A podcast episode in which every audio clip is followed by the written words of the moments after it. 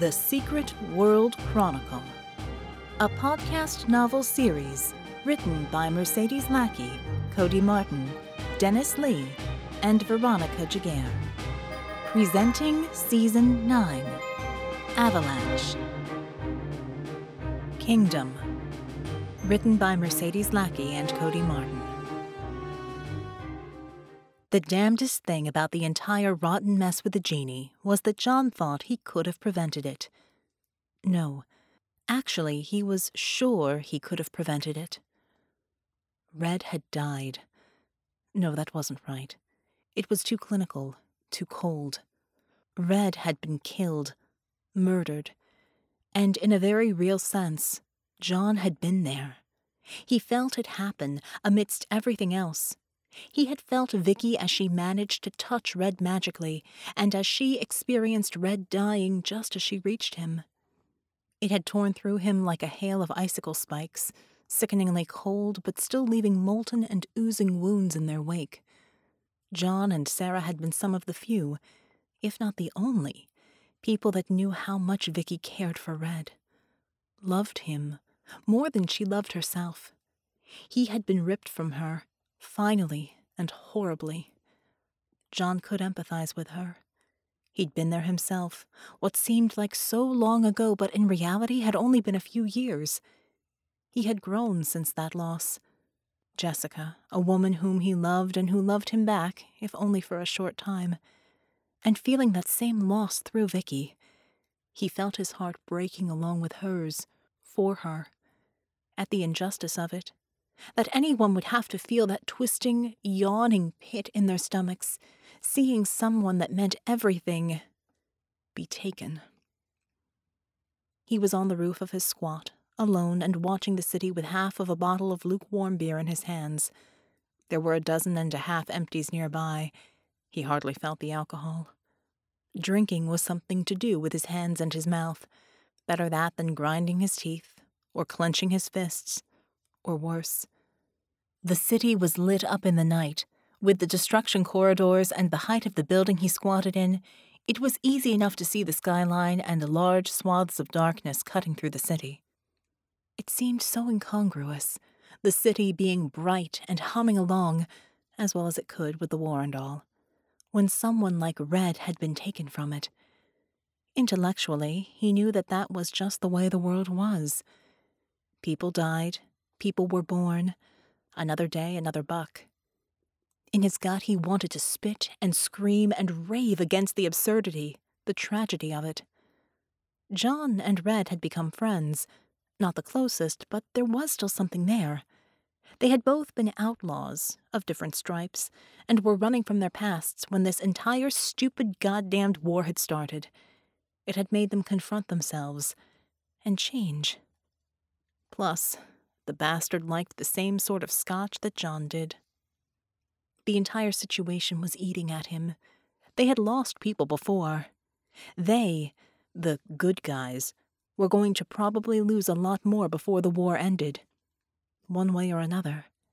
And John wasn't a stranger to loss, especially by violence. Friends when he was enlisted, men under his command on operations, Jessica in the program, his parents in the invasion, then comrades and friends since. But this was different. It was different for him because he had become different. Before, he had done everything that he could, or at least he told himself that.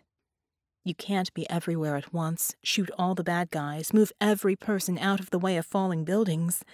But now, John could. Or goddamned near it. He wasn't dying, at least not any more than anyone else. His powers weren't killing him. In fact, his powers were nigh literally out of this world. He had done things that no one thought could be done. And he was getting better, too. Despite all of that, he felt like there was more, more power, further limits that he could push. If he could reach that, take it, he could maybe stop things like what happened to Red and Vicky from ever happening again. No, no maybes about it. He would stop things like that. And he could see it, too, in his imagination. There wouldn't be threats that he couldn't handle, catastrophes he couldn't preempt, challenges he couldn't put down. If he could wrap his hands around that next level of power, there was no limit to what he could do, the good he could do. It wasn't just his imagination anymore. He felt his gaze unfocus slightly, then snap back into high definition, sharp focus. He wasn't on the rooftop anymore. He was beyond, destroying the Thulians down to the last. Then, anyone involved in the slightest way with the program. He was perfect and untouchable, and from there it would only be a matter of time.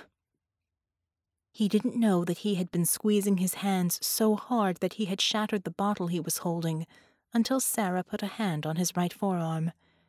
She had joined him on the roof while he had been lost in that, whatever it was, reverie? Vision? So deep into it that he hadn't even noticed her approach? With his senses, and especially with his connection to her, that had never happened before. Losing it again, old man? You are right, she said sadly. This war, we pay price upon price upon price. That is how war is. It is a great and terrible beast that devours everything in its path. Nothing is safe from it. Not innocence, not love. But that is not your fault, nor mine, nor anyone's who fights those who bring this war upon us. You know that I know about war, darling. Seen my fair share of it, now and before. He wiped the brown bottle glass from his gloves. What little shards he couldn't safely wipe, he vaporized quickly, igniting his hands and then extinguishing them, leaving not even ash. Knowing it doesn't make it easier, and it doesn't make the dead any less dead.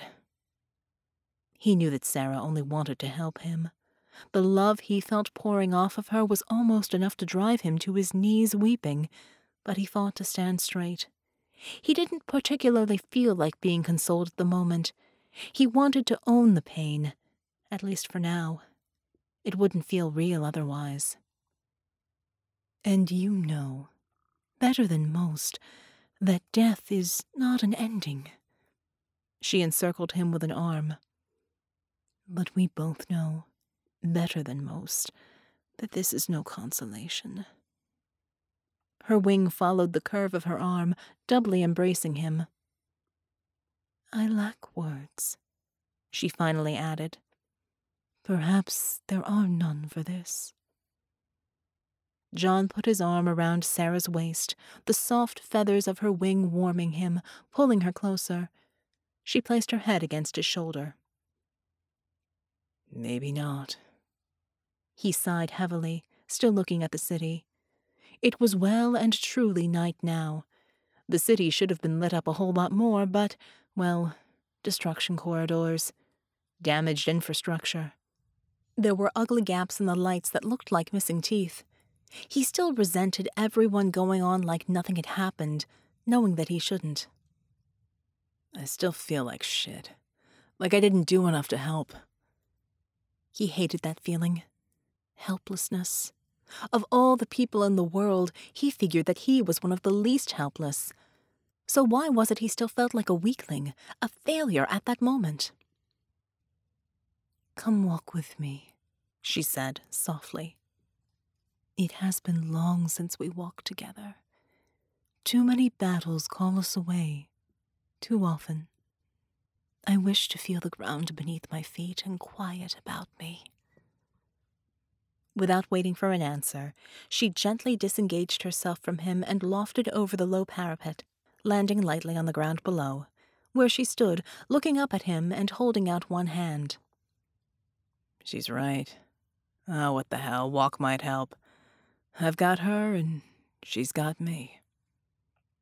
John placed a hand on the brick ledge in front of him, then swung his legs forward and to the side, vaulting over it, when he was about thirty feet from the ground, he turned on his fire around his legs and feet for a short spurt. It sounded like a flag flapping from a hurricane wind, too loud for a split second. Then he had landed, fire extinguished. He was starting to get pretty decent at landings. Hell knew he had had enough practice these last few weeks. Sera took his hand in the soft dark, knowing exactly where he was without being able to see him in the shadows. John's eyes were better than hers, enhanced even without Vicky's Overwatch HUD. He didn't need to use his mundane senses to tell where she was, however. He felt her presence, like a comforting fire against the cold of night. Together, they walked slowly towards the playground at the end of the block. Someone had scrounged up some solar powered lights and placed them where the kids wouldn't accidentally run into them or kick them over. The result was an irregular pattern of globes of dim light, just enough to make out the shadows of the equipment. I remember watching you weld these objects, she said, looking at the playground equipment. I remember doing it. That was back when I thought you were just another crazy meta. A lot of public spaces had been razed when the initial invasion had happened. There were a lot of kids with no safe kid things to do for a while. Not that the kids here had ever had a playground before, unless you counted a couple of basketball hoops on a fenced in stretch of asphalt at their school. After John had started organizing the hood, it was one of the things that the community had brought up. A half hour of planning after that meeting, some scrap steel, a grinding wheel, some paint, and John's fire. And a playground had started to take shape. It looked a mm. lot more impressive now. The neighborhood had been adding to it, expanding it. Random acts of kindness, she said. And yours inspired more. This has also taught children that while there are terrible things about them, there are also people who care enough for them to give them such a thing. You have sent out bright threads among the dark. John shrugged, still looking at all of the play equipment. The area had been wrecked initially rubble, jagged rebar, and worse. Now it was even, the borders lined with reused telephone poles, and the ground covered with chewed up car tires. Good old Chug. Once you convinced him not to eat the things, he was happy to be their no cost tire mulcher. There were plants and actual grass areas laid down in odd shaped plots wherever they could fit. It looked like an entire nether world, sprung up in the middle of Atlanta like a colorful sprout. I figure it would have happened one way or another. The folks in this hood don't always get enough credit for what they can do when they really pull together. Just took a spark. Or a kick in the ass, depending on how you look at it. But none of them had that spark she reminded him. Only you. Not even Jonas looked at this lot and thought of the children. It didn't look like it would be a good place for a beer cooler, is probably why. Speaking of, we probably ought to get some lunch with that old goat sometime soon, for he thinks we've forgotten about him or the beer that I owe him. Besides, he sent to her through their connection. If it wasn't me, then someone would have stepped up in time. She shook her head, but did not argue with him, instead, taking him further along, to the garden. It was spring now, and people had begun setting out the seedlings they'd been sprouting in old paper egg cartons in their window sills. Everyone with a window that got some sun had been doing a share. You did this too. I watched you. And this you did alone until you had a space fit to plant in, and then you brought the hog farmers here. John threw a lopsided grin Sera's way. Alone? I don't think that's entirely true, darling. He had always known, somehow, that Sera had helped the garden thrive when it was struggling in the first few weeks and months.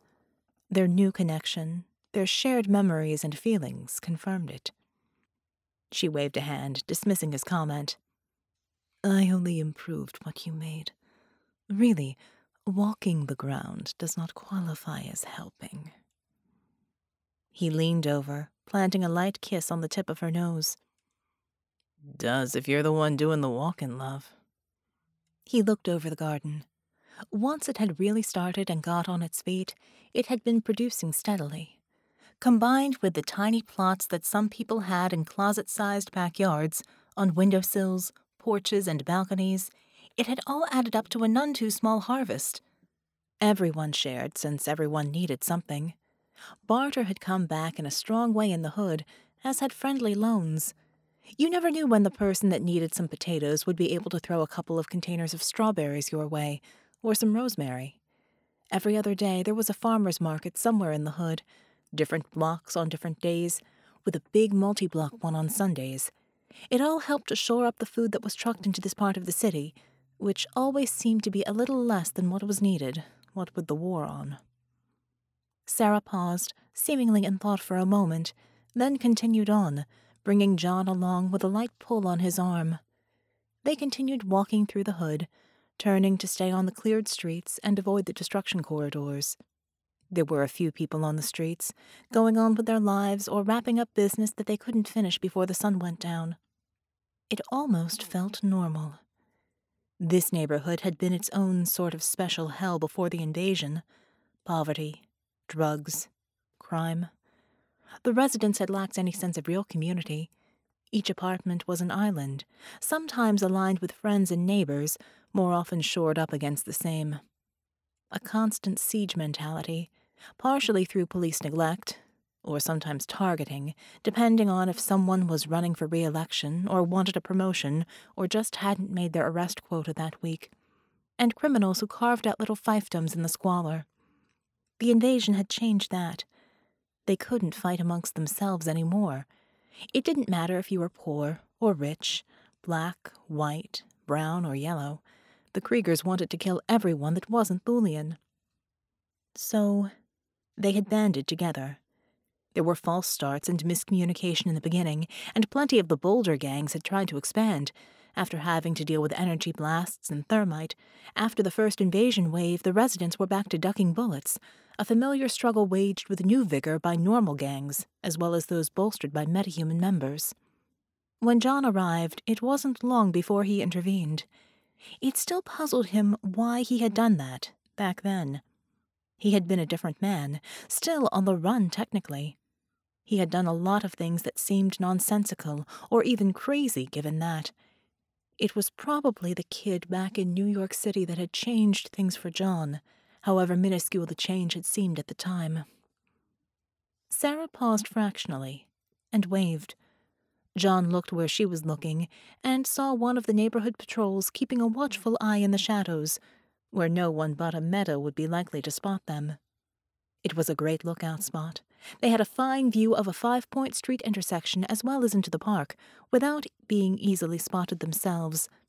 He saw a couple of them waving back and sensed the grins.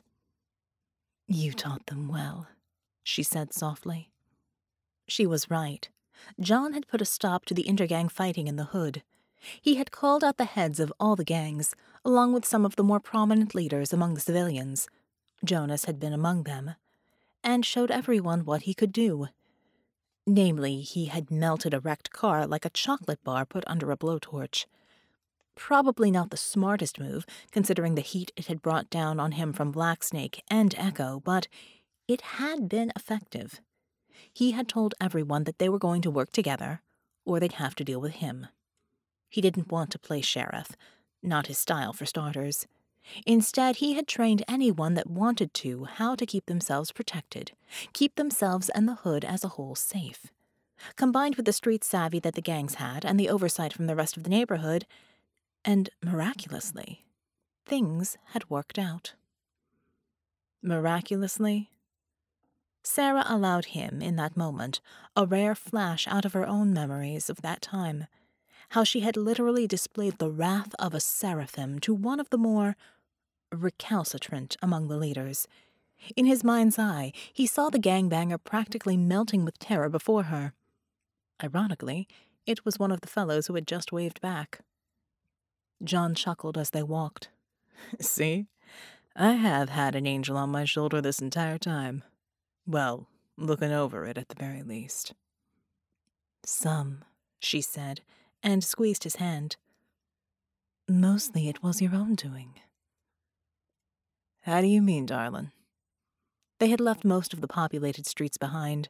They were on their own now, back on the darker streets. The sounds of life and those living it still drifted after them. How you treated them, what you showed them.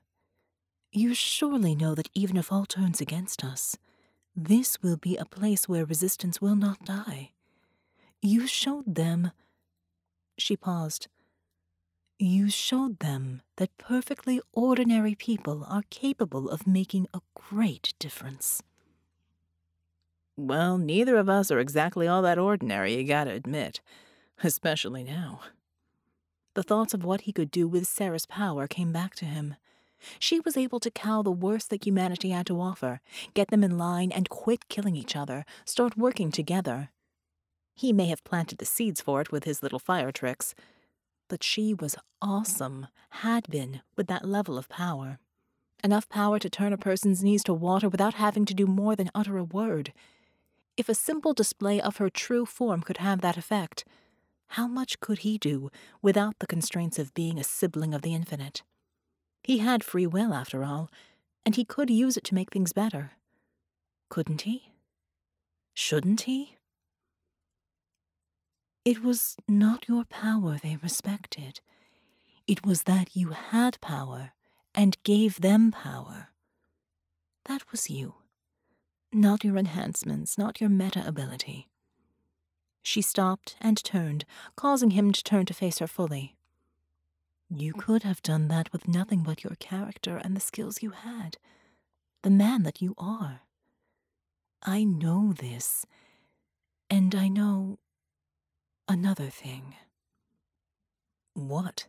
he asked, puzzled as to where this was going. You could have all my power, the full strength of a seraphim at any time. All that is needed is for me to die. John felt ice flood his veins, and he recoiled as if he had been burned. Revulsion and horror filled him in that instant, in a way he hadn't thought possible. Sera? Dead? He would rather die himself a thousand times over than to lose her again. The horror and revulsion were all quickly washed away in a wave of shame. He hadn't actually considered what he might have to do for that power, what he might have to sacrifice. He knew that he would never be able to betray her like that. Greater good be thrice damned. She was his world now, and he was hers. He knew deep down, that if she died, he would be right there with her. He wouldn't leave her alone, even in death. She let out her breath in a long sigh and took his other hand. And in that moment, he was taken to that place where he could see some of the futures. The ones he saw were all ones where he was the person that would let his beloved die to have her power the ones where he smashed the Kriegers, and a grateful, or fearful, world made him the pinnacle of power. They were terrible futures, terrible and glorious at the same time. And now they were dying, snuffing out, one by one, until it was as if they had never been a possibility at all. Then there was just them, together facing uncertainty. More than anything, John felt glad. He blew out all of his breath in one hard exhalation. Nothing he could gain would ever equal having Sera by his side. Having her wasn't settling or giving anything up. It was gaining everything that mattered. He knew that he had made the right choice, and she had helped him arrive at it. Thank you, darling. I got a bit lost there after Red, but you helped me get right again. Thank you. He leaned in, kissing her with purpose for several long seconds. We can prevail together, she said. I will not allow myself to believe otherwise, and we will do so without sacrificing our humanity. She rested her forehead on his chest. Together we are stronger and more clever and better than either of us could ever be apart. You've been listening to The Secret World Chronicle, written by Mercedes Lackey, Cody Martin, Dennis Lee, and Veronica Giguere. Narration and production by Veronica Giguere at voicesbyveronica.com quality review and production assistance by Laura Nicole at resonantmoon.com. Music by Kevin MacLeod at Incompetech.com. The Secret World Chronicle podcast novel series is released under a Creative Commons Attribution No Derivatives 4.0 license. For previous episodes, check out secretworldchronicle.com. The Secret World Chronicle is published by the fantastic people at Baen Books. Find fellow SWC fans on the Facebook group at www.facebook.com forward slash groups forward slash Secret World Chronicle. And, as always, thank you for listening.